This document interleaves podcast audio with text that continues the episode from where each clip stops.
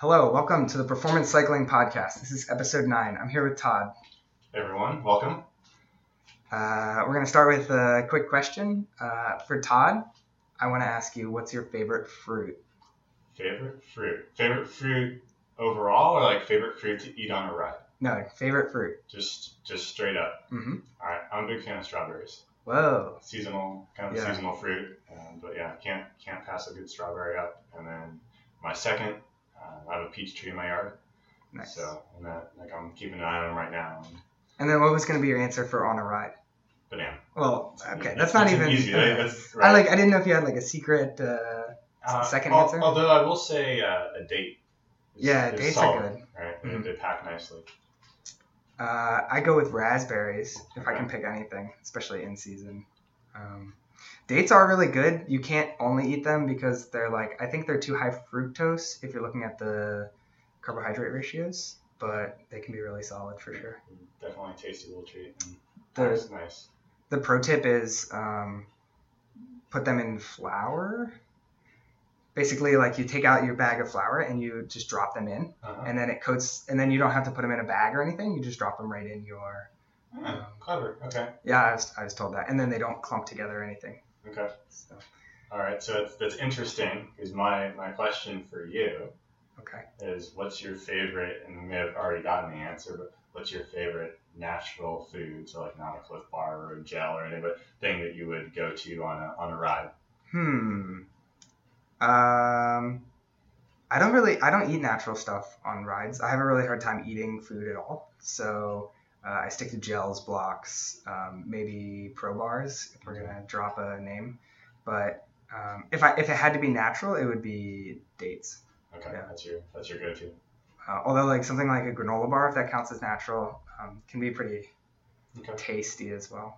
Fair enough. Like chewy bars, Okay. All right. the equivalent of like a kid snack, you know. Nothing nothing wrong with that. Well, what in the in the Phil Gaimon book they talked about how Andrew Talansky likes the kids Clif Bars, and uh, Phil had to go back and get them because he didn't want to eat the regular Clif Bars, and so he had to like on a climb he had to go back to the car and get some Z bars for Andrew to bike them back up to him. Hey, whatever whatever keeps you going. At the end yeah. of the day. Well, top pros are usually pretty particular about stuff. Yeah. You, you know what works for your stomach. It's true. So our topics today are um, altitude, just Yes. generically. I, um, I don't know that much about this, so um, this is Todd's portion, and then I'm going to talk about some race tactics for crits and road races. All right, this is this is diverse. Guess I'll, I'll Yeah. hop in with altitude. Yep. All right, so so first thing I want to throw out there is not going to talk about any of the serious things that happen when you go up to altitude uh, for a couple of reasons. One, I know it's like beyond the scope of our podcast, but two, cycling very rarely takes place at these really high altitudes where you have the things like uh, acute mountain sickness or high altitude pulmonary edema, high altitude cerebral edema. Those are sort of the serious medical conditions, and those oftentimes those are like high, high mountain climbing, so 15,000 feet or beyond in most cases. You can see it at lower altitudes, but oftentimes it's really, really high elevation, right? I think Okay. Mount Evans is the highest paved road in the U.S., if I'm not mistaken, and it's a little above 14,000 feet. And to my knowledge, the highest mountain bike legal trail um, is White Mountain in Southern California area, outside of Mammoth.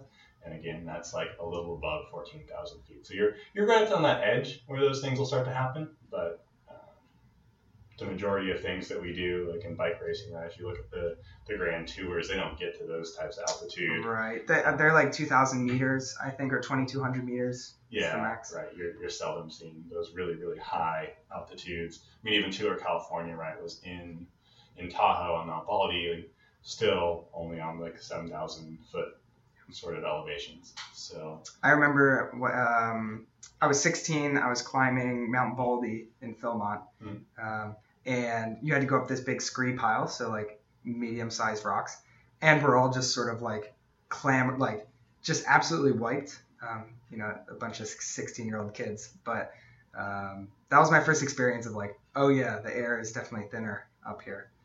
yeah, and it's certainly certainly a game changer when it comes to performance and how much work you can do, right? How many watts you can put out.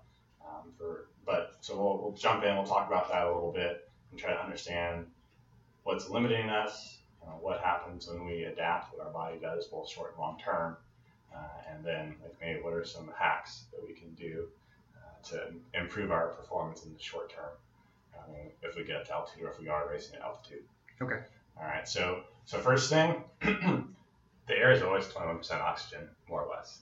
Um, so like when you go up to altitude, there's not less oxygen. It's still 21%. Now the air pressure is less, so it feels like there's less because when we Uh, when we breathe and we get to get oxygen from the atmosphere into our lungs and then from our lungs into our blood, it's about a pressure gradient. And Okay. when the atmospheric pressure is less, you have less pressure gradient to diffuse the blood, the, the oxygen across Mm. into the blood. So well, it's not it's not like you go up to the top of Mount Everest and all of a sudden it's you know 10% oxygen or something. It's just the atmospheric pressure is 50% what is at sea level or thereabouts. because the the air is like a homogeneous mixture, so Yep. it's just the the pressure on the air rather than the concentrations. Right, and like we're, we're under a column of air, Mhm. and when you're at 29,000 feet, it's that much less column. of a column Yeah. compared to at sea level. That's interesting. So it's a little your little trivia factoid. Yeah, drop that on your friends. Yeah. Um, so and I, I know we talked about um, you know pulse oximetry before, and like what's your oxygen concentration in the blood. And I, I think I made this one off comment like yeah, go go do your real hard intervals, and with the pulse oximeter on, that number is not going to change a whole lot. Yeah. And right, so it, for fit person at sea level, you know, it's it's above 97. It's probably closer to 100, right? Um, when you start to go up to elevation, 5,000, 7,000 feet, And so, what is this exactly again? The so it's a, it's a measure of the oxygen saturation of the blood cells, right? So how much Okay. oxygen do they have relative to their carrying capacity? Okay. So we we walk around at sea level pretty much topped off, even when we're doing Our pretty blood is like packed full of oxygen Yep. all the time. Yep. And even when we do pretty intense exercise, we're not actually using a ton of it. Right? We're still there's still a pretty big reserve. Okay. Okay. Now when we go up to altitudes, so like five to seven thousand feet, that's something we would commonly see in the U.S. Like. Colorado. Uh, Colorado certainly like Denver's five thousand feet. You know, if you go up to Lake Tahoe here in California, you're in that range. Um, I think there's the, the famous uh, century in California, right? It's the Death Ride, and it has some passes that are, I believe, over eight thousand feet. That's in the Lake Okay. Tahoe area. So you know, you're in this range. Um, so now you're talking about resting levels. You could be 92, 93, you know, maybe maybe 95 in fitter individuals. Okay, and so that's that's a that's a change, right? That's a Yep. that's a big drop in it. So I think you'd be hard pressed to do even some really hard intervals at sea level and get down to that, that type of a number. Okay. Okay. Then if you go, like I said, Mount Evans, um, you know, White Mountain, this mountain biking, eh, you might be below 90, right? And so below 90, again, not something that healthy individuals going to see at sea level. Um, somebody with lung disease, right, like a chronic smoker, emphysema, that type of person might see a below 90 level at sea level. Okay. Okay, just for, for reference, right? And if you've seen or known or worked with somebody that has that type of condition, they're working pretty hard to do the basics at sea level. So now you can start to understand when you when we get up to altitude, yeah, we're, we're working. Uh, and I've, I've climbed up White Mountain on a mountain bike. It's just like, yeah, you get up to 14,000 feet, you're pedaling, you're you feel like you're working really hard and you're, you're not making a whole lot of progress. Yep. So okay. So I think there's two two ways to think about altitude. There's what happens if like you drop me on top of the mountain right now, and what does my body try to do to compensate? And there's what happens if I have a little more time, right? I'm preparing for that event that's going to happen at altitude, and I can get there in advance and allow my body to get used to the altitude and make some adjustments. Okay. Okay. So short term, easy things. Uh, we increase our respiration rate, right? Because our, our sensors are for you and me dialed into sea level, and so we get up there, and all of a sudden, well, there's not as much oxygen coming in, right? So Mhm. our body's default response is, well, if there's not as much oxygen available, I'm going to breathe faster, right? So I can get more oxygen in. Okay. That's fine, um, except that then we get rid of all our CO2. Okay, because we're, we're like we're kind of borderline hyperventilating. Right. Not, not by definition, but it's certainly increased respiration rate. So you're, I mean, you're pushing out CO2 every time you breathe out, Yep. so that you can breathe in more. More oxygen. Yep. And it's like a cycle, right? Because you're not getting the oxygen that you expect every time. So you keep you keep building on this. Okay. All right. So what happens with that is you keep doing this, and then um, you do this nifty thing where you're going to try to balance out. So when you get rid of that CO2, it actually increases the pH of your blood, and pH is tightly regulated. Okay. So CO2 is relatively um, basic. right? Okay. Or really Dissolved acidic. CO2. Yeah, yeah. Okay. So then what you do is your kidneys take over, and you you'll find out when you get to altitude you pee a lot. Uh, this is your kidneys trying to balance your blood pH by getting rid of any excess bicarbonate. So you're trying to balance that out. So like first thing you start breathing faster, try to get oxygen. then you start to get a little basic, so then you dump your bicarbonate through your urine to balance out your pH again.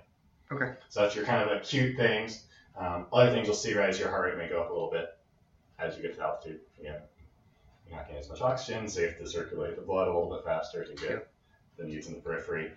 Um, and then, you know, I think the obvious things, you're going to see your performance decrease, right? Um, the rule of thumb is about 3% per thousand feet. Not like the first couple, but like four, 5,000. You can start counting there. Okay. So at 5,000 feet, you're saying 15%. No. I'd say you start counting it. Like, Oh, okay. like you got to omit the first probably three to 4,000 feet. Okay. and then, right, it's like you've climbed some of the hills here. Right. So- then by the time you get to the top of Highway 9, you're not 10% slower. I mean, if you want to go into this, I um, I did find a paper that said that the VO2 max of athletes did decrease per, like linearly relative to their uh, the altitude that they were at, and it was noticeable down to about a thousand feet. Um, so VO2 max is not your threshold. Sure. Um, so maybe your threshold might not change, um, and there's a lot of factors that go into what your threshold value is. But um, I had this argument with someone, and I'm glad I found this paper because your VO2 max does drop even at a thousand feet, two thousand feet. Um, but you know, like your your statements are probably more um, experiment based. You know, you see people go out, they do their 20 minute effort at different heights, and you know, this is we just don't notice a drop off in power until we get to 5,000 feet. Is that Yeah, correct? And I think I think you're like four or five thousand is where you start to really see it. And then there's another piece of this too, right? there's power, and there's like performance velocity, right? Because as you get up higher, that air is thinner, so you can actually travel faster. Hmm. So this is like a whole interesting thing, right? About our records in Mexico City. Yeah, because that's how 7,000 feet in Mexico. Yeah, City? thereabout. Yeah. Okay. So it's less air resistance, but then you have a detriment to performance. Hmm. Right? And it's like, how do you do the calculus to balance that out? And you know, certainly for the sprinting events, it's a it's a no-brainer. Right? It's short. It's not really taxing that aerobic system, And it's Right, mostly like do it. dissolved o- oxygen that's already in your body. Yeah. For the effort. and it's not. Well, it's a lot of it is not um, stressing the oxidative system, right? Like if it's a, a short sprint, it's creatine phosphate primarily. Right. So you don't need the oxidative component of it is not as important. Okay. Um, and so you, you'll see that especially in um, like track, track and field. Okay. Uh, for the 100 meter, for example. Yeah. Like if you graph people's personal bests at sea level versus that altitude, hands down, it's going to be faster at altitude. Yeah. And that, And- that tapers off over time, The only thing less aerodynamic than a cyclist is a runner. right? Um, I mean, so- especially right as a sprinter, you, you throttle way up, right? Yeah. Um, so you're looking at- slow. You're looking at like a big performance boost because that's such a detriment to your speed. Yeah, absolutely. Um, so interesting factoid: the Olympic record for the long jump was set in the 1968 Olympics in Mexico City, and it still stands. The Olympic record. The world record is slightly like a couple inches longer. Okay. But so we're talking about 50 year old Yeah. record. Uh, that's yeah. Altitude, So altitude's pretty powerful significant. for that short, right? Like how important is aerodynamics in long jump? Apparently quite a bit, but it's all power, right? Some Hmm. springing off that board, sprinting up to speed. Yeah, it's like a those 12 things. second event, right? Right, it's super Yeah. short. So anyhow, total total aside, but random random trivia that I thought I would throw in there. Um, so okay, so you, you do this compensation. Um, so also like when you get to altitude, you probably feel a little dehydrated. One, it tends to be less humid, but also like you're peeing a lot Okay. to balance out your acid base balance. Um, so sometimes you do short term CO reduction in blood volume, uh, which then leads, as you exercise, an increase in heart rate because you're not pumping as much blood, there's not as much oxygen available in that blood. It's like this is kind of seems kind of problematic. Yeah. Right? Like okay, I, I can I can start to see where this performance detriment comes in. Mhm. Right, less oxygen, less blood volume. Like, these are all the things that I train to Higher heart improve. rate. Higher heart rate, more difficult to do the work. Yeah. So you can, you can sort of see how all these pieces connect. Okay. But it's generally cooler, so there's. It is there's a little generally back. cooler. Yeah, and it's generally drier, right? So you get better evaporative cooling. Okay. So that, that may help you. Um, but yes. So now, longer term. So short term, we do all these sort of like fluid based things to adapt. Mhm. Um, and that helps to balance our pH. And this is I just took a flight to Denver, sort of thing. Yeah, right. I'm hanging out in Denver, or uh, Okay. What's the one? There's a couple in South America that uh, airports are super high. Hmm. Um, I want to say like in Colombia or Peru. Like I would say Peru. the airports are sense. like super high. Uh, Okay. So you're like get out the airplane at 10,000 feet. And you know, Mm. Some people have issues with that. Um, anyhow, so again, total aside. So I think that the most interesting thing for me about this is so many of the adaptations, when we talk about the long term, aren't actually like blood based. They're actually like very much cellular based. So like, yes, we do know that we increase our red blood cell count long term, exposure to altitude, right? The, the lack of oxygen stimulates the production of EPO, right, erythropoietin in the body. That stimulates the creation of new blood cells, red blood cells, increasing our oxygen carrying capacity. Right. So so EPO is the is the hormone in our body that says produce more red blood cells. Correct. And red blood red blood cell density in our blood is a good indicator of Oxygen, Performance. Well, oxygen carrying ability, okay. right? Like just because you have a really high red blood cell count doesn't necessarily mean that you're going to perform well. Because you still, I that that gets the oxygen from the atmosphere into the blood and then allows it to be ready to be handed off to the muscles. Okay. The muscles still have to do something So there's some other things in the chain that if they're not optimized. Right. And so that's what I think this is so interesting about the long-term adaptations to altitude, because a lot of those happen on that side, right? I think the intuitive thing is like, oh well, if red blood cells carry oxygen, make more red blood cells, and then you're all good. Okay. And actually, the, there's a lot of stuff that happens cellular level. So one, um, Well, so, sorry, I want to stop you. Um, This- this whole- cellular. the, this whole uh, EPO red blood cell count thing. This is um, back to hematocrit levels. Is Yes. that correct? And- these are all related concepts. So in the early 2000s, when they couldn't um, test for EPO directly in the blood, Mhm. they had a maximum hematocrit level. Mhm. Um, so this is like we, we have a natural hematocrit level in like the mid 40s generally. Depending yeah, on the person, right? And it varies male versus female, tends to be a little bit lower than male.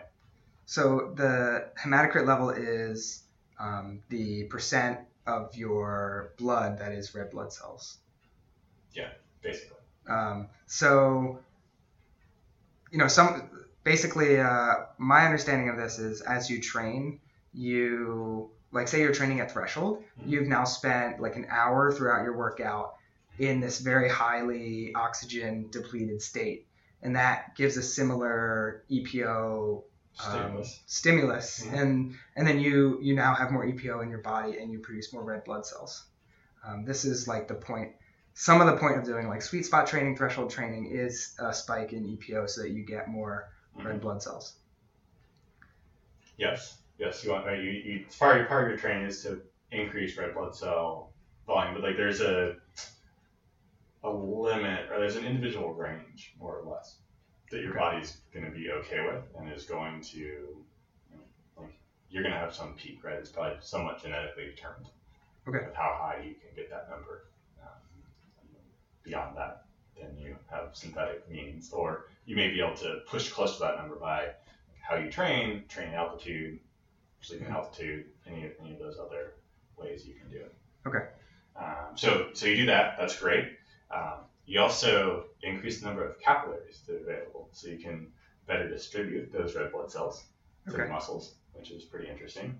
Um, But then the thing I find so fascinating, and it, it also goes along with our training, right? So when we train at these aerobic levels, uh, we also think about increasing the efficiency and the volume um, of mitochondria.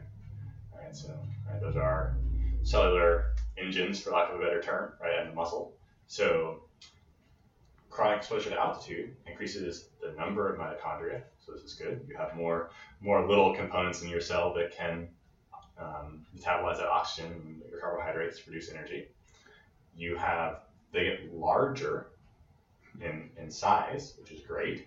Um, and you also get more of the enzymes that you need to fuel that process. Right. So now it's like basically less resistance to getting through all the processes. Right. So that's what I was talking about. Is part of it is well, let's get the oxygen from the atmosphere into the blood and deliver it to the muscle. But if the muscle can't do anything with it, then well, it's not terribly useful. so that chronic exposure to altitude also helps on the muscle end, right? It helps the muscle be able to better process that oxygen. Okay. Um, which I think is fascinating that, that there's so much of the change happens on that level as opposed to just, well, does make more more red blood cells and solve the problem mm-hmm. that way. So the, the body really takes um, kind of both ends into account and adapts uh, both parts of the process. So that, like yes, there's less oxygen available, so I'm going to make you more efficient in how you handle oxygen. I'm going to help you get some mm. more, but I'm also going to make you more efficient in what you can do with that oxygen that's yeah. coming in. Which makes sense that um, you were saying, like, you know, EPO production is on the body level, and then this um, mitochondrial density and efficiency is on the cellular level. So, you know, your body's reacting to the lower oxygen levels, but so are the individual cells mm-hmm. that aren't getting as much oxygen as they'd like. Yep exactly. So I think that's that's pretty neat. Um, so those are kind of like very high level. Like, what are the adaptations that happen versus like very short term versus um, very long term mm-hmm. yeah, with exposure. Like long term, I'm talking on, on, the order of weeks, like two, three weeks, um, versus like short term, talking like days, like a day, two days. Like you show up in Denver and you're going to go race tomorrow this this is what's happening. Right? You're gonna spend a lot of time in the toilet because you're you're compensating. Uh, so yeah, I think that's that's interesting. Um, so then the question, of course, is like, well, what do I do about this in the short term? If I have to go race, and like if, you, if we have to go race in Lake Tahoe tomorrow, what are we gonna do about it? Right? If we had no other. Say you accidentally forgot that you were racing at altitude tomorrow. Yeah. How do? You, how, how, how, oh crap! What do I do? Um, hope for the best. Now, so there is some evidence that uh, one of your favorite supplements may come in handy. So I'm talking about beetroot juice. Yeah, here. beet juice. uh, and it's uh, I've seen different studies. Uh, the two that I looked at, so one was in favor of the effectiveness, and one was against. Um, they were different lengths, from what I could tell. They they were somewhat trained cyclists, so VO2 maxes on the order of 55 to 60. It's not like crazy elite level athletes, but like not a couch potato either. Yep. And they did do time trial tests. Uh, they were short though. They were on the like order of 10 to 15 kilometers. Um, so one in a small small sample. I think the the sum of the two studies was 20 individuals they tested. Okay. I think one was 11, one was nine. Um, so one found a benefit in favor, and one was against. Um, now that was a single. Did it find a negative correlation, or did it find no correlation? by what do you mean by against? So no no effect, no okay. change, right? The so, null hypothesis. Yeah, okay. exactly. So neutral to better, and it's it's beats, so it's not terrible for you. This is also one small dose that they tested, right? So okay. this is this is literally the I forgot I was racing altitude. What what can I do mm-hmm. right now? I, I can take some beetroot juice. And, and if you are a beetroot juice fan, you should learn what your dose is. That doesn't give you a stomach ache.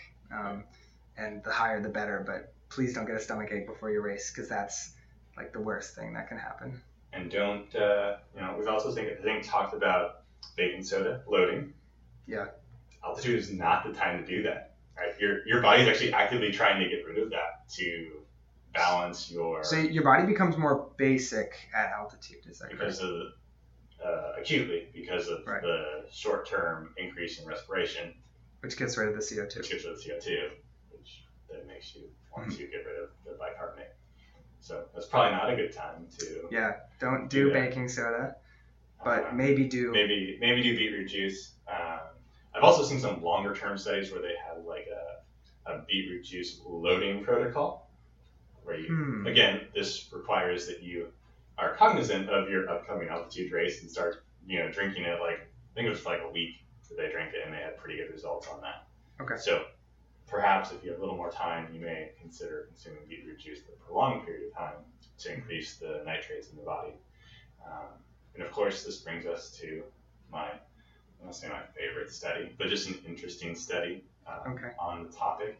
And I, how did I, how did I learn about this? Um, originally, it was when I was in exercise phys class. Um, they were doing a study at the VA about this topic, and so like my professor was involved somehow, and so it just came up when we were talking about altitude. Okay. Um, so the the punchline here is vasodilation is the theme. Um, turns out that uh, Viagra is actually a fairly good uh, way to counteract your um, performance detriment at altitude. It's similar to beetroot juice, right? And it's a va- vasodilator, Okay. basically. So, well, the nitrates in beetroot juice are vasodilators, and the, the action of Viagra is, is vasodilation. So it turns out that helps. And I know you're saying like, but but why would I do that? Um, well, one, you can't do it in cycling, but if you think a little bit bigger picture, like cyclists are not the only people who need to exercise at altitude. Um, so, like military applications, right? Like if you need to go fight a Mhm. war in the mountains, you need to carry a big, heavy pack. You probably still need to move fairly quickly. So, you would want to know, like, how do I keep my troops moving efficiently, able to maintain a high workload Yeah. at altitude if they have to go there tomorrow? You you test these things, right? And then Okay. uh, So so that's a total aside. It's kind of random. It's interesting though. so if you're like, man, fingers crossed, I don't get uh, dope tested. So because Viagra is definitely on the um, on the banned substance list from USADA and WADA. And I remember it's also like one of the most searched on uh, Global DRO, which is the recommended um, site that they have for checking what what's substances are banned. Um, and yeah, it's, it's, I know it's one of the most searched ones, and it's definitely illegal. It's definitely performance enhancing. Um, All, all I'm gonna say is if you're if you're going down that path, it's gonna be real embarrassing to try to explain that one. yeah, I think that like, you know, it's it's not in the spirit of bike racing anyway. Um, you know, a lot of people who are caught doping are, um, unfortunately, you know, people who are like, I have to go work, you know, on the farm if I don't get a Sure. cycling contract, Sure. and they get put in a pretty sticky situation. But if you're a weekend racer, um, don't come on, guys. Yeah, I, I don't think you you, know, it's like it's far. not in the spirit of the. But that that is interesting, and I think that you know what what if you're doing a fondo, who cares, or um, you you always get your butt kicked by your friends, and you want to keep up next time. I mean, I guess I'd feel a little bit better about myself, like if we were racing each other and you're like, ah, you kicked my ass today, and like, oh, I took beetroot juice. Right? I, f- I feel a little bit better admitting that, and like, well, so I got this prescription. Yeah, that's funny. Uh, just just saying, right? uh-huh. Or like, I just stuffed myself with beets for the last three days. Yeah. It's probably also healthier to consume beets. I'm sure there are antioxidants. I'm sure there's many Yeah. other benefits to consuming beet products. And so then, um, like we've said before about supplements, they probably don't uh, layer on each other. No. Um, so you, you can't take Viagra and beet juice and expect a double effect. Um, Most most likely not. yeah. Um, I mean, I guess there's no studies yet, but no, but so if you figure it's a vasodilator, right? And I'm, sure you we've all had that feeling where at some point we go to get up and like, oh, I just stood up too fast. I feel a little dizzy and lightheaded. Mhm. And part of that is because your vessels didn't constrict enough to send the blood up to your brain. Okay. So, so constriction is opposite dilation, of course. So if you dilate all your vessels enough, you don't get blood up to the brain, Hmm. uh, which is a bigger problem. Yeah. So yeah, I mean, if you over vasodilated, everything would just go to the lowest point. okay. So yeah, eventually the gains turn into the into Yeah. detriment. So that, that, that's the basic. I don't know if you want to dig. Um, yeah, so I, I actually um, had the opportunity to buy an altitude tent last, I think, four or five months ago, and I did actually did a lot of research to make sure that I wasn't buying uh, snake oil. And uh, I think that the research on altitude tents is pretty mixed. So um, there are studies that say that you know Olympic athletes got three to four percent more aerobic capacity after using it. And not even you know like i think one study was like 12 hours a day one was nine hours a day.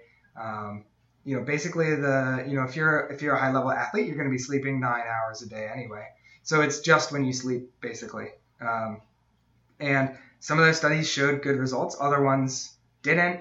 And then some reviews said well it looks like some athletes are responders and some athletes are non-responders um, and it looked like one paper had said that some athletes they speculated that some athletes were responders because they had the micronutrients necessary for the stimulus to occur Mhm. basically uh, they said well, for the adaptation to occur, right? The stimulus Yeah. is there as the, The adaptation. but then the adaptation is whatever cellular processes changed. Right. So, um, you know, if you are looking for altitude adaptations, you need to make sure you have enough iron in your diet, whether that's through a supplement or um, uh, through your food. You also need enough B12 and B9. B9 is um, folate or folic acid. Uh, both, I think, so B12 if you're a vegetarian or vegan cyclist, you're not gonna you're going to need to supplement with B12 because that's mostly a meat based uh, item. But B9, I was under the impression if you ate like a modest amount of bread. Yeah, it's uh, it's in all our, our flour because it's it helps prevent um, birth tube or neural tube defects, birth defects. Okay. So it's yeah, it's just one of the Yeah. things we decided as a country. We, that Kind we, of like we uh, fortify iodine. all the bread, Okay. Uh, or all, so all the flour. yeah, so folic acid is probably you shouldn't be concerned about that, but make sure that if you want to get altitude stimulation, you have enough B12 and iron. And um, generically on this topic, uh, I found papers that said, you know, it was dietitians who said all endurance athletes should be supplementing with 65 to 100 milligrams of iron a day. That's it. Um, Well, there's there's many forms of iron too, which makes it Yeah, so it, that was what's so difficult about it was um, what is the assumed absorption rate of this? Obviously, they don't want you to have that much, but they know that you're probably not going to absorb all of it. Yeah, and other things will alter it, right? Like I know the amount of fiber that you consume can reduce your absorption. I know like drinking caffeine or consuming coffee can Yep. uh, alter your Green tea's apparently like the worst um, if you want good absorption, and so you have to be careful with this stuff. But because iron, you you know you can get iron poisoning Yep, for sure. Too much. Um, but So ferritin levels, right, is the blood test that you would look at. Yeah. Um, and it's, it's actually a, quite a wide range of what is considered normal. Okay. Ferritin level. Um, that, that's probably something you could ask your doc about um, if you Mhm. were concerned about that. They can do a ferritin. Like I think it's, it's a pretty simple Yeah. blood test that they can run. But I think that you know my opinion on this on the iron supplementation stuff is, um, yeah, like your body's not gonna adapt if it doesn't have what it needs to Mhm. do it, and it would be a real shame if you did your threshold workouts and your body like has plenty of EPO but just not the precursors to make more red blood cells. Yep. Um, so you know it's just something to double check and make sure you're getting the value out of your workouts. Yeah, Um, I mean, I think it's like many things, right? It's what's what's the rate limiting step? What's the rate limiting factor? Yep. Right. Like, yes, I did this fantastic training, except I didn't recover at all, and so now it's Mhm. useless, right? Now, now I'm in the hole. Um, Yeah. Or I did this fantastic training, but now I don't have the iron to be able to make ad- adaptation my body wants to make, or, Mhm. or what have you. Yep. So my experience with the altitude tent, I would say uh, it gets a bit stuffy. Um, you know, this is more subjective stuff, but um, you know, you're you're in a plastic tent and you have air constantly pumping in. That's um, I think they take percent out of the air. Yeah, that's how that's it simulates it, right? Yeah. By changing the um, change the concentration. So the partial pressure of oxygen is lower. uh, the the, partial- concentration of oxygen is lower. Yeah. Right, because you you're at sea level. You're right. You're stuck with the pressure more or less. Yeah. So the way it was explained to me was basically the the, the altitude unit just makes uh, nitrogen, Mhm. and then it it pushes the nitrogen into the um, into the tube into your tent. Yep. Um, at, at the rate that you want it to. Yep. Um, so other than um, you know, you know, it's kind of warm, it's kind of stuffy. You end up peeing. I, I you know I didn't make that connection, Mhm. um, but you definitely end up going to the bathroom in the morning um, at some point, at least once. And then uh, the only other thing is sometimes you do definitely wake up tired. So I was going to say for you, um, what's the catch of these long term adaptations? Um, having more EPO production, more red blood cells, this mitochondrial density, all this stuff sounds like good stuff. Mhm. Um, but there are definitely downsides of um, less restful sleep, which a lot of people downplay, but I think can, it depends on the evening or depends on the quality of sleep. It can definitely affect the next day. Sure, and that's definitely something you notice when you first go up to high altitude. You're sleeping. Uh, when you go, you sleep at 10,000 feet. Uh, you will notice like you, you may not sleep very well, and the part of that has to do with the increased respiration. Your body's Okay. trying to compensate for that. Uh, and so another thing, right? You may have gone on a long flight and you feel kind of tired. It's because of the way they pressurize the cabin. Right? They don't pressurize the sea level. Hmm. So you are like when you are on an airplane, you are at altitude. I forget the exact number. Hmm. I want to say it's around 5,000. Don't quote me on that. But it, it is not pressurized to sea level because pressurizing a cabin takes a lot of energy. Yeah, I wonder uh, if that's like to sedate people a little bit. Um, Uh, my understanding is energy savings, but yes, possibly. well, a beneficial side effect. Or, um, you know, maybe some people get a little wacky because they are a little low on oxygen or something. uh, You know, there's all these weird incidents that happen on planes. makes the alcohol work better. Yeah. Uh, so this is an interesting study, right? Should we uh, measure the uh, red blood cell count of pilots and flight attendants and see if it's if it's significantly higher than their peers who don't Yeah. don't fly for a living? um, well, how many uh, cyclists are endurance athletes? or how many And how many flight attendants flight attendants? yeah. Ah, I mean, I would say like none. You're no, you, you have no. no consistency to training or anything. no, I, I, mean, I got my, my one, right? My, my N equals one. Uh, The guy that was Okay. uh, an Ironman triathlete who was a pilot that I used Whoa. to ride with. Okay. Yeah, but anyhow, I, I don't know. He was, he was pretty good. He was pretty strong, strong age group rider. So Hmm. maybe maybe that was a side effect of his job. Yeah. So uh, wrapping up this altitude stuff, I can't really, you know, there isn't much more to share about um, the altitude tent. You know, it's maybe it's just as much. Um, do I want this to work as does it work? Make sure you have all the precursors you need to get the stimulus. Um, convince your wife that it's okay. I don't have that problem, but uh, you might Yeah. if you're looking into getting an altitude tent. Yeah, and I think when you go to altitude, just remember like you have to stay hydrated. That's going to be a key a key feature. And you know, if you're into beetroot juice, then maybe worth a, a shot to see if that'll help your performance. Um, yeah. Otherwise, just appreciate that one, everyone is racing at altitude, right? So everybody else is dealing with the the same environment that you are? So Yep. don't like psych yourself out like, oh, I gotta go to altitude.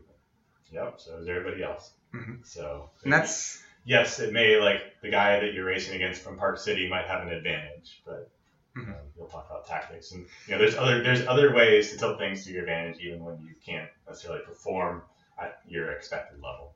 Yep, and so that's like a great transition point for my topic, which is race tactics, and uh, specifically for crits and road races, and also specifically for a solo rider. Uh, so when I came up in racing in college, I never really had the chance to race on a team. Uh, so all my races up until I was a Cat 2 were all solo races. And uh, you see a lot of people who um, aren't that fit getting good results, and you know, a lot of people who are very fit not getting good results. And the reason for that is uh, race tactics. And so we're going to talk about that a little bit. I have my notes that I need to pull out. So you know there are honest races called time trials, and uh, mountain biking is a pretty good, a pretty good one for that if you Yeah, want to so- eliminate the need for that. You don't if you don't want to think about that. If you yeah, if you consider yourself a you know more athletic than your field, then uh, you want to seek out time trials or um, stage races, which are usually determined by um, the time trial. Mhm. Um, although you don't get upgrade points for time trials, um, you get upgrade points for stage races though. Oh, there you go. Uh, so the to preface this concept, um, you know, you wake up in the morning, you go to a bike race, and your your goal is to win the bike race, or to podium, or to whatever your goal is. I want a top ten. I want. It's not to be. It's not to be the hardest working rider. It's not to be the least hardworking rider. It's to meet your goal. And you know, where I am as a cyclist, I need to get podiums in big races, mm-hmm. and that's my goal. And the question is, how do we do that? Not how do I get a good workout today? And I think that's something that a lot of people, especially newer riders, miss. Uh, you talk to them after the race, and they say, "Well, at least uh, I worked hard." Yeah, I got burned a lot of kilojoules. today. Yeah, and um, that that's a bit of a head scratcher sometimes uh, because nobody cares how many kilojoules you burn. Nobody cares that you did a lot of work unless you know as a solo rider, nobody cares. Sure, sure. If your your job on the team is to Yeah. set the pace, then If your if your director sportif says uh, you know you need to go super hard for the first 20 minutes of this race, you better do it. Um, but if you're a solo rider looking for results, um, it's people only care about the results. Yep. Uh, so that's the first thing to remember. Uh, the second thing is that you have to figure out what kind of rider you are. So, you know, a lot of people get this wrong, and it takes a while to learn, and it always changes as you get into new fields. Uh, I was a very good Cat 3 sprinter, and I'm not a P12 sprinter. Um, and that's because there are, you know, in the in the top field, there's a lot of people who have dedicated their entire existence within the sport to sprinting. Um, and you know, as a Cat three, you're pretty good. You go to this new field, you, you can't make any inroads. So being adaptable with what type of rider you are, but also being honest. Uh, there are some indicators of what you're good at, such as uh, maybe some results in recent races could give you, you know, looking at the course and saying what type of rider would be good at that course for races that you've done well in. There's also standardized power tests like uh, 10 second, 15 second power versus 5 minute power, 20 minute power. kind of looking at those looking at those curves and what your Yeah. the shape of your curve, right? Yep, and you can look up um, standardized numbers and see which ones you excel at. And I think there should be a three hour power uh, point, which, you know, how do you test that? It's um, other than in a road race. But I think that's an area that some riders can, you know, they don't realize that that's their strength is Mhm. being able to ride at moderate intensity for that long. Yeah, you just kind of keep keep going, one foot in front of the other. So that could be, you know, you're, you know, like you do these group rides and you're like, man, I'm always stronger than everyone else at three hours. Mhm. Uh, noticing that in group rides, or hey, I always, you know, I'm always right there in the sprint in the group ride or in the training crit. Um, these these little things can give you an indication of what kind of rider you are. Um, and then when you know what kind of rider you are, then you can go to the course and you can say, how how does a rider like me extract value out of this course? How do I put myself in a position to get the result I want based on the course and based on my abilities? Uh, so, you know, if you're looking at a crit, is it kind of a technical crit? Uh, are you technically gifted yourself? If you aren't good at cornering and it's a technical crit, you need to get away from people so you have enough space to do your work. Uh, so you might be looking at maybe getting away, trying to get away early, or um, you know maybe sometimes it's just not your course. You should be okay with that. Uh, if you're if you're a great sprinter but you're not great at cornering, then maybe the six corner crit isn't for you. That's okay as well. But uh, you know, say you have a tryout with a team. Uh, and they're like, okay, just go do whatever you want, and we'll watch you, and we'll, you know, see if we're impressed. And you're like, I'm not a technical sprinter.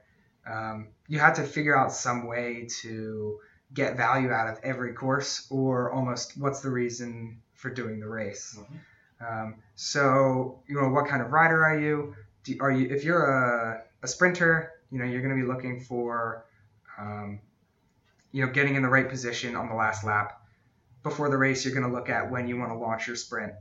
Um, these are sort of the pre-planning things. If you're maybe a little punchier, like a five-minute guy or a two-minute guy, you want to figure out how you can get away without people following you. Um, if you're a 20-minute to an hour person, how do I convince the field not to chase me? Uh, these are some of the questions that you have to ask, and you have to figure out how you're going to do it. Um, because I think a lot of, especially newer riders, they never execute. Mm-hmm. Um, there's a lot of in in bike racing in general. There's a lot of waiting, and you know, should I should I go now? Probably not. Should I go now? Probably not. And you reach a point where you missed your chance. Mm-hmm. And it's over. And you know, for sprinters, you missed your. You know, it's instantaneous. the instantaneous. Window. The window's tiny. For uh, a 20 minute guy, the wi- the window is just as small because you only have this little window where you can attack and get away alone, mm-hmm. uh, and then from there it's does fate allow you to you know ride away solo. Um, but there are some things that open that window a little bit, and we're going to talk about them some uh, now. So some sort of basic uh, race tactics are like, for example, in a crit, say it's a more technical crit um, there's this thing called tail gunning, which is where you sit last wheel in the field. And basically, um, there's this thing called the accordion effect, where uh, every corner the field squishes. So the front people can take the corner without any hesitation. Mm-hmm. The first three, four, maybe five riders don't have to brake. After that, the field is a little wider. You can't take the perfect line and you have to brake a little bit more. You have to make sure you're not going to run into everyone else. Mm-hmm. So you slow down a bit. And the people behind them have to slow down. The people behind them have to slow down.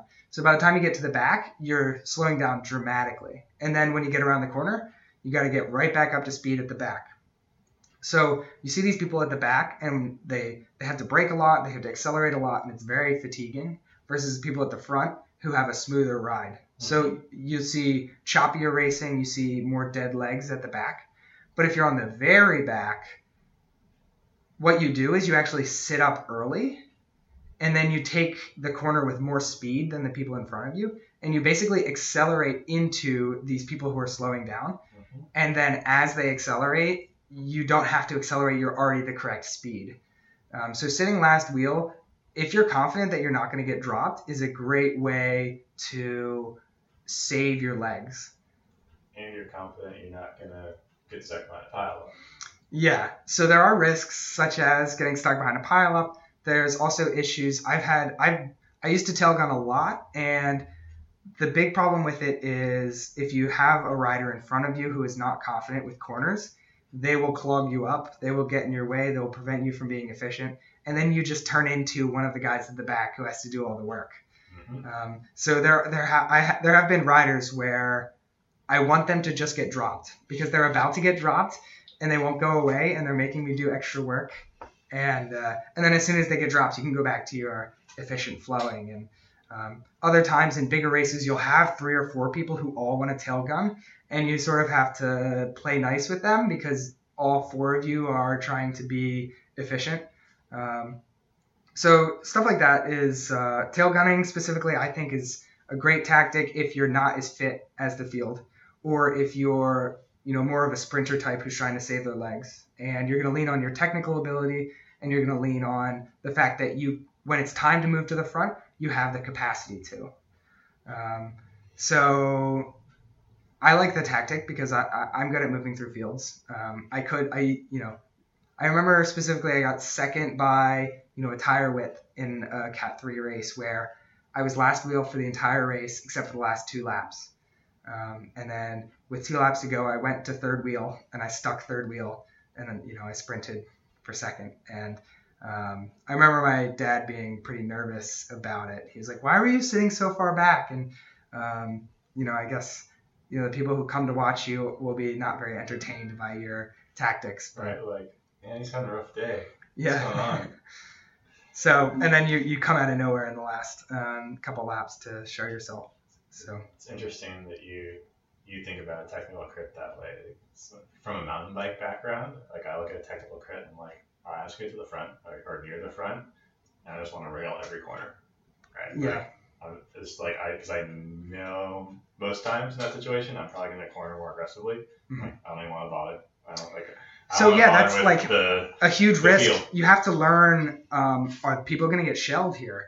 And if if somebody five wheels in front of you is getting popped and he pulls everyone with him, you now have to bridge. You know, you lost the game. You now have Mhm. to bridge five wheels to get around that person to get back to your tactics. So depending on the course, some technical, you know, technical, but not, you know, dropping three quarters of the field. Sure. Um, and so, you know, every tactic's not for everyone all the time. Uh, another cool one is uh, called the traffic light, and this is for riders who are way too aggressive. Uh, I used to have, um, I had a teammate who, you know, he's the kind of teammate who, uh, you know, takes caffeine right before the race and uh, does some, you know, like chest hitting and whoo, whoo, whoo, like let's race bikes. Um, and as soon as the race starts, he's you know, flying, but uh, he's not on the podium. Um, and I told him, and I I had a few issues like this, and I was able to stamp them out pretty quickly. But um, there's this idea called the traffic light, which uh, basically the first third of the race, red light, stop, don't go. You can't do anything.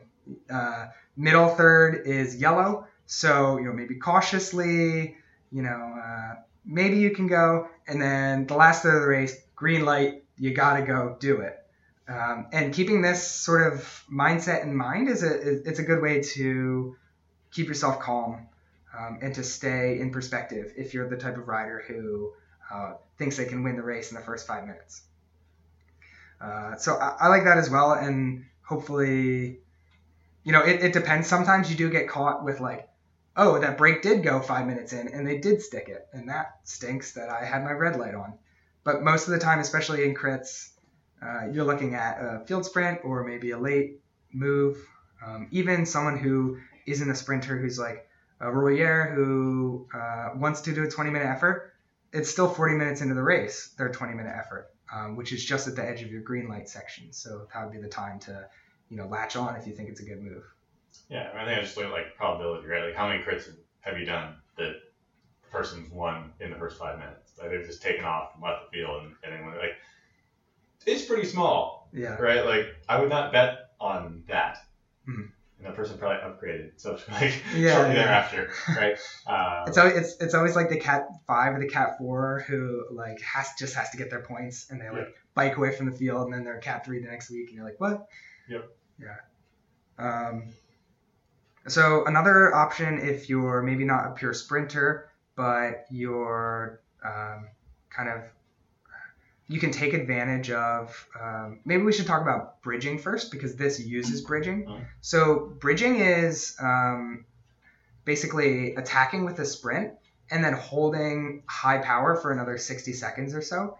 Uh, and basically your goal would be with a bridge is to bridge. So um, i remember pulling off uh, second place there was one rider up the road and my teammate had pulled him uh, close you know it could be a teammate it could be anybody um, is trying to chase him back. And so maybe he's 100 meters up the road Mhm. and what you do is you attack from a little bit back Mhm. in the field and you catch the front people by surprise and basically you get away alone.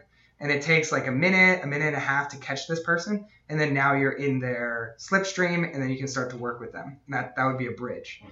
and so the, the goal of bridging is to not take anyone with you uh, and the way you do that is you don't attack from the front and you don't telegraph your attack. So you have to make sure they're, you know, the top five riders generally are the ones who are doing the hard work. I would recommend if you're a solo rider, never get in the top five unless it's the last lap. Um, but the people sitting five to 10 wheels back are the ones who are in a great position to attack. Um, if you're too far forward, everybody can see you. Mhm. So when you get in your drops, when you um, get out of the saddle, everyone can watch you, and it's really easy for them to grab your wheel.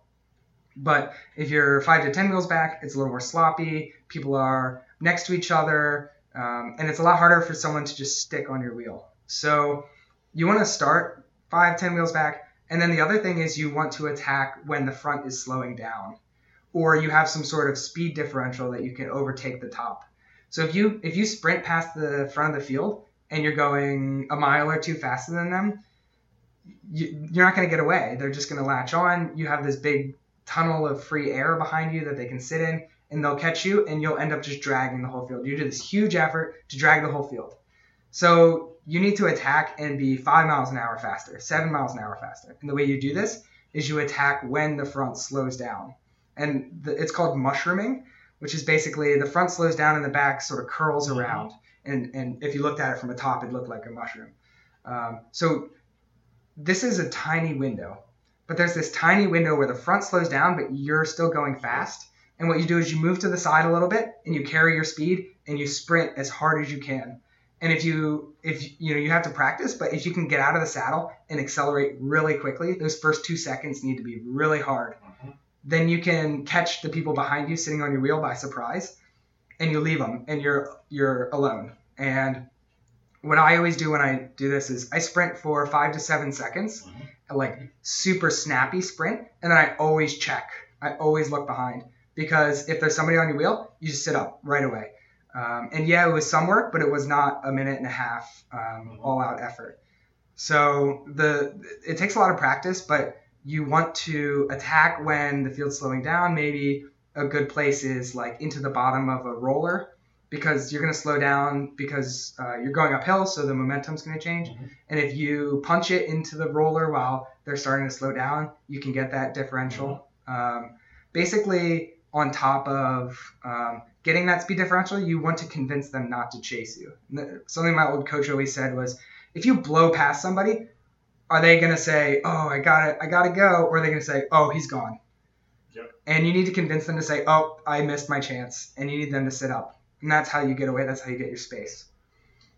And I think there's some component, right, of like lateral distance, right? Like if you slide right by them, like your slipstream's right there, right? If you can get a little bit wide, then now they have to actually do some steering, right? It's like Yep. it's not super easy getting your slipstream, so that I think that also plays a Yeah, role. you'll see a lot of riders uh, jump like across the road. Yep. Um, the other thing about bridging that I like to take advantage of, I'm going to tell you guys all my secrets. Um, attacking on the downwind side of the field is a great way to get that speed differential because you have that vacuum of no crosswind. Mhm. Um, and you'll see in a lot of pro races that the front, especially if a team wants to control the front, they'll always sit on the downwind side. So Mhm. you have to attack into the headwind, Yeah. uh, which makes it a lot harder to get that um, speed differential. So uh, in a Cat 3 level, even in the local P1-2 races, they don't do this.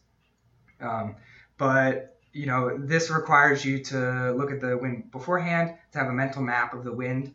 Um, but you'll notice there are some straights, like in a four corner crit, there's two straights that have a crosswind. Mhm. If you can attack on the downwind side on those crosswind sections, it's really easy to get away. If you if you do it right, you get from the crosswind into the headwind, Yeah. or the tailwind, right, and you get a little extra push there. Yep, and um, even even without that, if you can attack, and by the time everyone reacts to you, they have to react in the headwind or the tailwind section. They've, you know, it's even tougher for them to react, and that gives you a couple more seconds.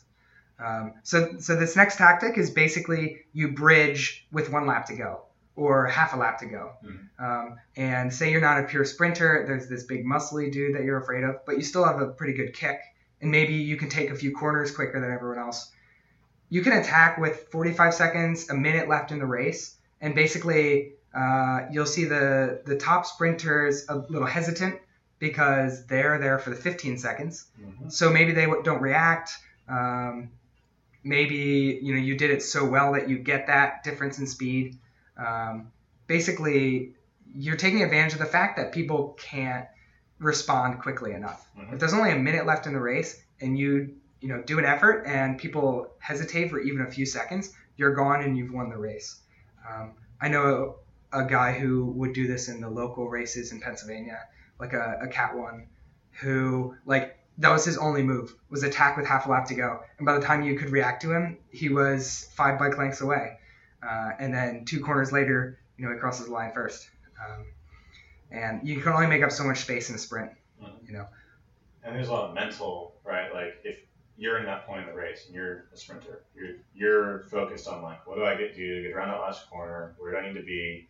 And I'm gonna launch my sprint from this point right on the road, right where that fire hydrant is, or whatever, right? And then like that just like fries your brain. So like well, Yeah. what, what do I do now, right? And you're just kind of handcuffed because you have to you have to make a decision in that instant. Yeah. Yeah. So um, you know, and and sometimes that that kick is is not the right answer. They they weren't able to pull it off. So to follow them is a mistake in itself. And then now your second wheel with half a lap to go, and you're completely out of position. Everyone swarms over the top of you, and you've missed your chance. So it's a good way to ask questions of others Mhm. um, to bridge like that. Uh, so the other thing, and this is a good point that you said about sprinters and what where their mind is and what they're focusing on. A lot of sprinters uh, will focus on um, having the wheel on the right side, on the correct side of the rider in front of them. So if you know people are going to try and swarm you from the left, you want your wheel on the left side of the rider in front of you, Mhm. because then the person who's trying to take your wheel has either can't take your wheel or they have to go really far around you. Um, and so the difficulty comes in when people try and take your wheel from both sides. You know, then you got to try and act like your wheel is protecting both sides to hold your gap, and um, it's really tough. And sometimes you have to get your elbows out, lean into people. But um, the the idea here is um, you want to have a few possibilities in your head at all times, and this is the mistake that the sprinter would make when someone attacks with half a lap to go. Is you need to at all times in your head say, "What if this happens? Mhm. What if this happens?" And this is especially good to do as the t- as a tail gunner because tail gunning is pretty. I would almost call it like meditative, um, in that you know it's it's um, when you get into the rhythm of okay, this is how much I have to slow. You know, this is how long I don't pedal. You know, this is how hard I can take this corner. And you just get in this rhythm, and the, and the time ticks by, and your average wattage is 30 watts lower than everyone Mhm. else. And um, during that time, you need to be thinking, um, okay, what if there's a big attack? Um, what if like there's you know a crash? Uh, what if there's um, you know what if there's like some attacks but nothing really stuck? Like you have to be thinking about all these possible scenarios and how you're going to react. And this is not true not just for the tail gunner, but everybody in the race should be doing this. Um, and a lot of times your answer will be just wait. Right. Uh, that should be if, if that's not usually your answer, you probably need to look at your race tactics again. Should Um, be the answer in the first third of the race. yeah, definitely. Mo- Most of um, the time, the second third. Yeah. So if, if you're following the traffic light, you have a pretty good pattern for when uh, you should wait and when you shouldn't. But in general, you should probably wait. Um, and the only time you shouldn't wait is when you start to see the bigger teams putting in tactics, or you see uh, maybe a couple strong riders that are at the top of the race predictor um, starting to make efforts, or you have the perfect you you know, you see this guy who last crit, they did a 20 minute effort and stayed away, and you see him on the prowl at the edge of the field, 10 riders back. They're probably going to attack. That would be a good time to get on their wheel and risk following them. Um, and yeah, it's going to be a bit of an effort to stay on their wheel, but they could, uh, you know, lead you to the promised land of a of a podium, or maybe maybe they'll do all the work and you can sprint around them or something. Yeah, and I think the other thing you didn't mention right is like, what if the break's big enough, right? If you get a big enough brake off the front, then nobody's interested in chasing. Yeah, And how do you? All right, this this is where this bridging comes in, right? Can Yep. you, that big enough break gets away, can you sit in and maybe find an opportunity to bridge where you're not going to bring the rest of the field?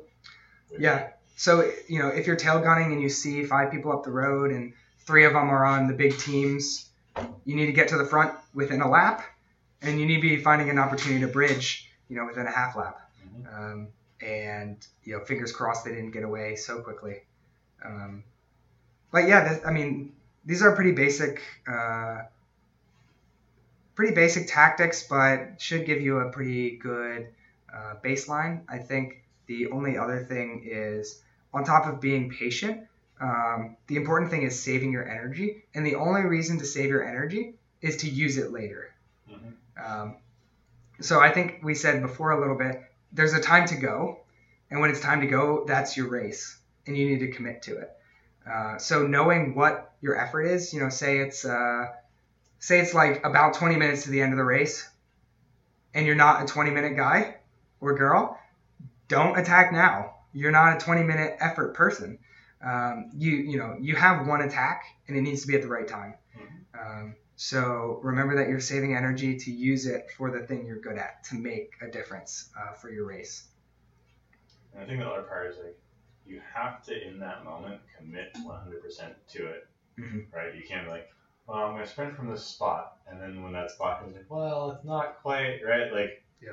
you gotta go and commit to it, and whatever's gonna happen is gonna happen. But I think you have Mm-hmm. to trust that you've put in the work, but that you've developed the right strategy, and if you didn't.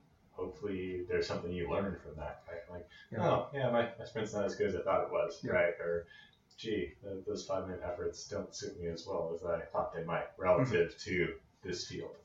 Yeah, and I also think um, you don't have to have the perfect strategy. And I, I don't like that commentators of pro races say, and he executed it perfectly.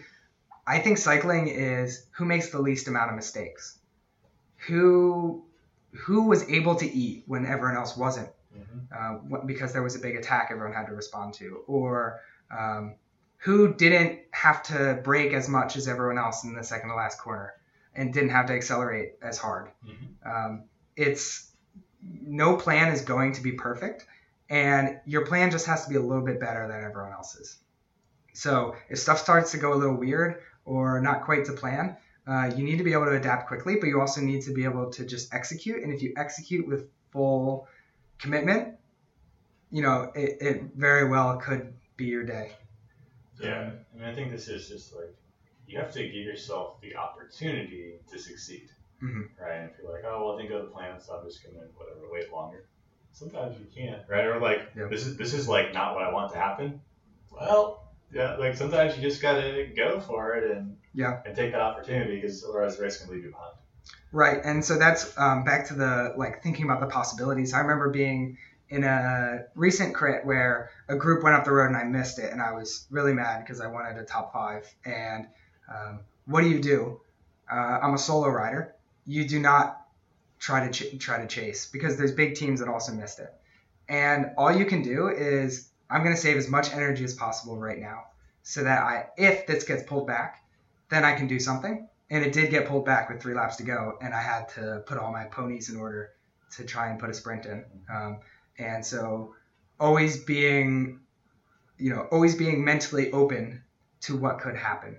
Uh, it would have been very easy for me to just say, nah, I'll just, you know, I could have stopped. Like it really, you know, I was pretty convinced that uh, my race was over. Um, but you know, you should always just be ready for you know the moment to take advantage of it.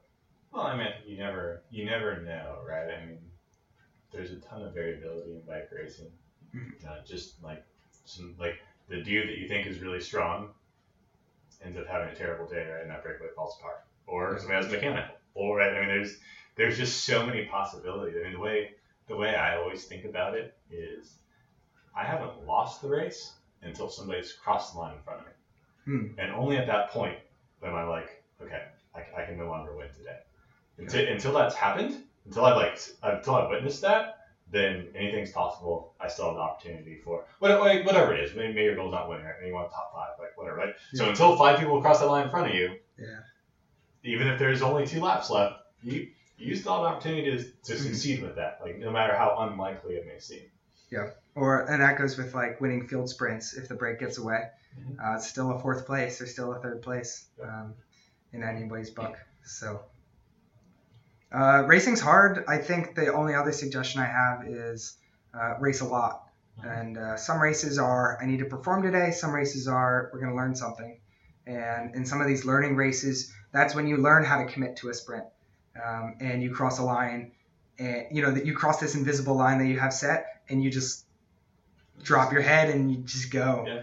Um, and learning how to do that is not you're not going to learn how to do that in the in the big race that you want to succeed in. You're going to learn that in uh, training crits and smaller races. I think this also goes nicely with a couple episodes ago, right? You were talking a lot about track riding and how you can lo- use this as a learning opportunity because you just get so many reps, right? So many opportunities to practice that sprint, so many opportunities to practice this these tactics in a really concentrated environment, right? So you can do several Yeah. races in, an- in an evening. So I think that's uh, It's also a lot harder to bridge on the track because how do you get how do you get across the front without people noticing? You're it's um, you know, there's nowhere to hide. There's no wind. There's no Yeah, there's no shifting gears. yeah. So you the only thing you can do is dive down the bank to get speed. Mhm. Um, but it's pretty obvious when someone's riding up the track. Oh, Sure. what are they? What are you gonna do next? Um, Take a longer path, of course, get a better workout. I just want to work harder and you know yeah, and also get out of the draft and all this stuff, right? so yeah, like track racing is really good at this stuff, and uh, I think you know, like I said at the beginning, um, everybody needs tactics, and I know we've said on previous podcasts, everybody needs to sprint. So you need to you know take the time, look at the course ahead of time, go their day of, go get your number, go look at where you want to sprint from, what position do you want to be out of the last corner if you're gonna do like a late attack or um, if you're more of a longer type or you want to go with a smaller group, where am I gonna attack where I can take five people with me? Um, or you know whatever your question is for your type of riding, um, you got to take the time to do it, just like you got to take the time to sprint in training, so you learn how to sprint. All right, I have to, I have to ask you this question. Okay. Uh, I'm not going to reveal my answer, but do you ever watch the field before you? Do you just observe the race and see how other people are racing? I don't. Okay. I, I tend to just for trends. Like, yes, I know like Cat fours and Cat fives ride differently than Cat ones and Cat 2s Mhm. but I think you can start to to see some things sometimes in the course that maybe you you don't see if you just ride it by yourself.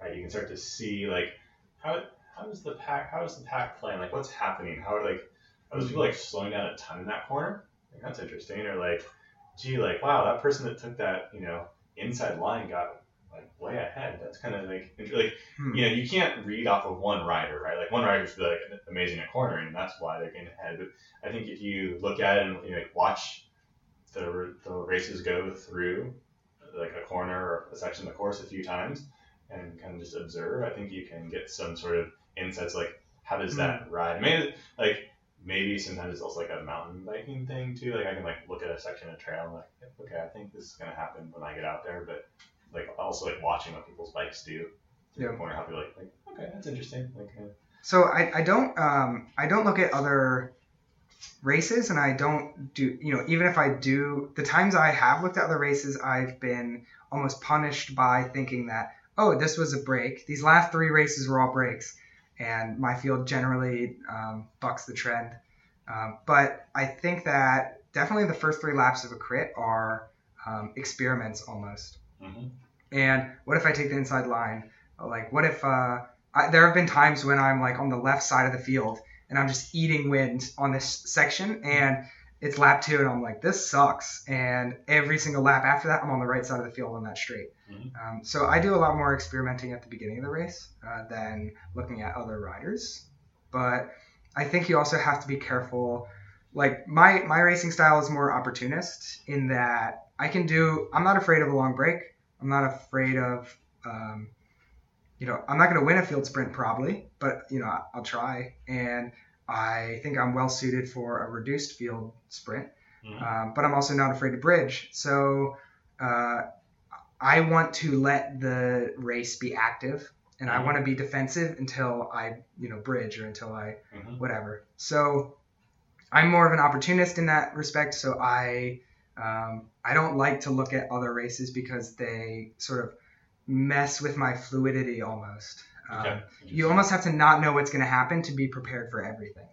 And Sure. I've had races where uh, last year, you know, the field blew up because the crosswind section, Mhm. and you know there there were eight eight different groups on the road, and then the next year nobody got dropped in the crosswind section, even though the crosswind was the same, and it's because nobody was pushing the pace to blow it up. Everyone Mhm. was waiting for everyone else, and um, you know, like my brain going into it is like it's gonna explode here, and then now I have to recalibrate because you know Didn't it didn't. Uh, what do we do now? Um, And I guess the the flip side of when I observe the race, right? Like if I watch a couple races or a couple live, I can I can see a few of those opportunities, right? Or of, of those possible things, right? Like, oh, that was interesting. That race, this happened, or this, right? And in this lap, this thing happened. Hmm. Okay. Like these are all right. These are part of the thousands of possibilities that could happen in a race. Yep. And maybe like these are a few interesting ones that I maybe hadn't considered Mhm. or hadn't like you know brought to top of the mind.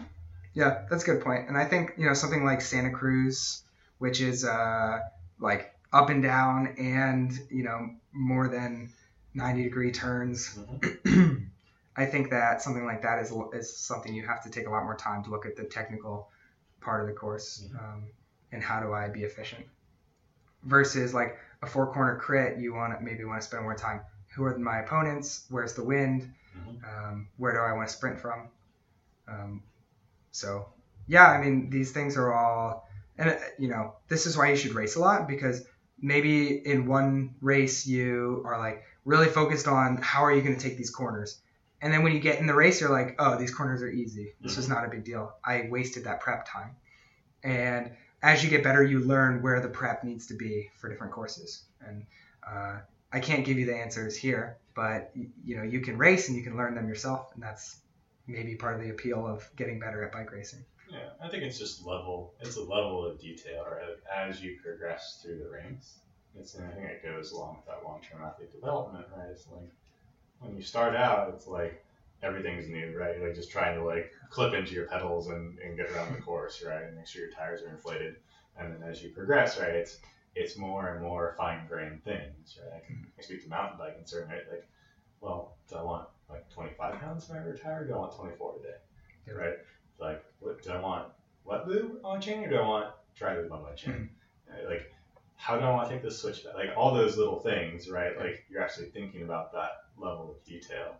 And the other thing I'll throw in here is like, if you think about like pro level golfers, they have level golf. When I look at a green and try to read it for a putt, I'm like, okay, yeah, it's it's it's lumpy, right? Like I think it's like relatively downhill to the left. Okay, so I need just to aim to the right, and the ball's going to trace down.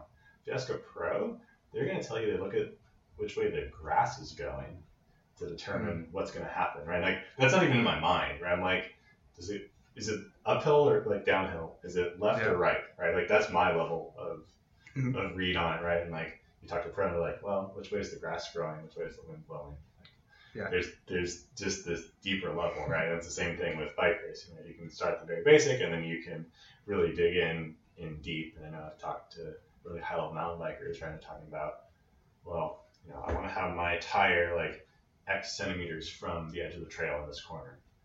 And I've raced at high level, like that's not in my mind when I think about a corner. Yep. Right, like, well, yeah, I want to be on the outside third maybe of the trail when I think that corner. I'm not Mhm. like to the centimeter level of like, yeah, I want to push it right up to that Mhm. that edge. And I think that in um, in response to that, I would say there. Are, I notice times when I do the opposite, which is, um, you know, I talk to a teammate afterwards, and it's like, of course I take the inside line, and I always chop people Mhm. because you have to to save energy. And um, they're like, wait, like what? You know, in this sort of like it was something that they had to actively think about doing. Mhm. And I think as you get better, you start to just like, of course I do this.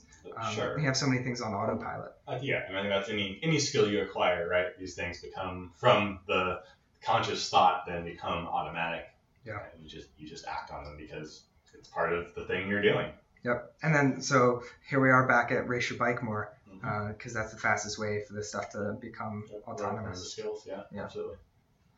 Um, so yeah, that's what I have on race tactics. Uh, I definitely would say go to a practice race and go pretend like it's the biggest race of your life, um, and try and execute on this plan that you come up with and see what happens. Yeah, and don't be afraid to test. I mean, I think training rides sometimes are a good venue for this, as well as like these races that aren't as important in your schedule. See Like, races. Yeah, do do an alternative strategy, right? Like on a sprinter, well, shoot, try try attacking with two laps to go, right? Or bridge, bridge a gap and try to get into a small breakaway and see it sprints that, see what happens.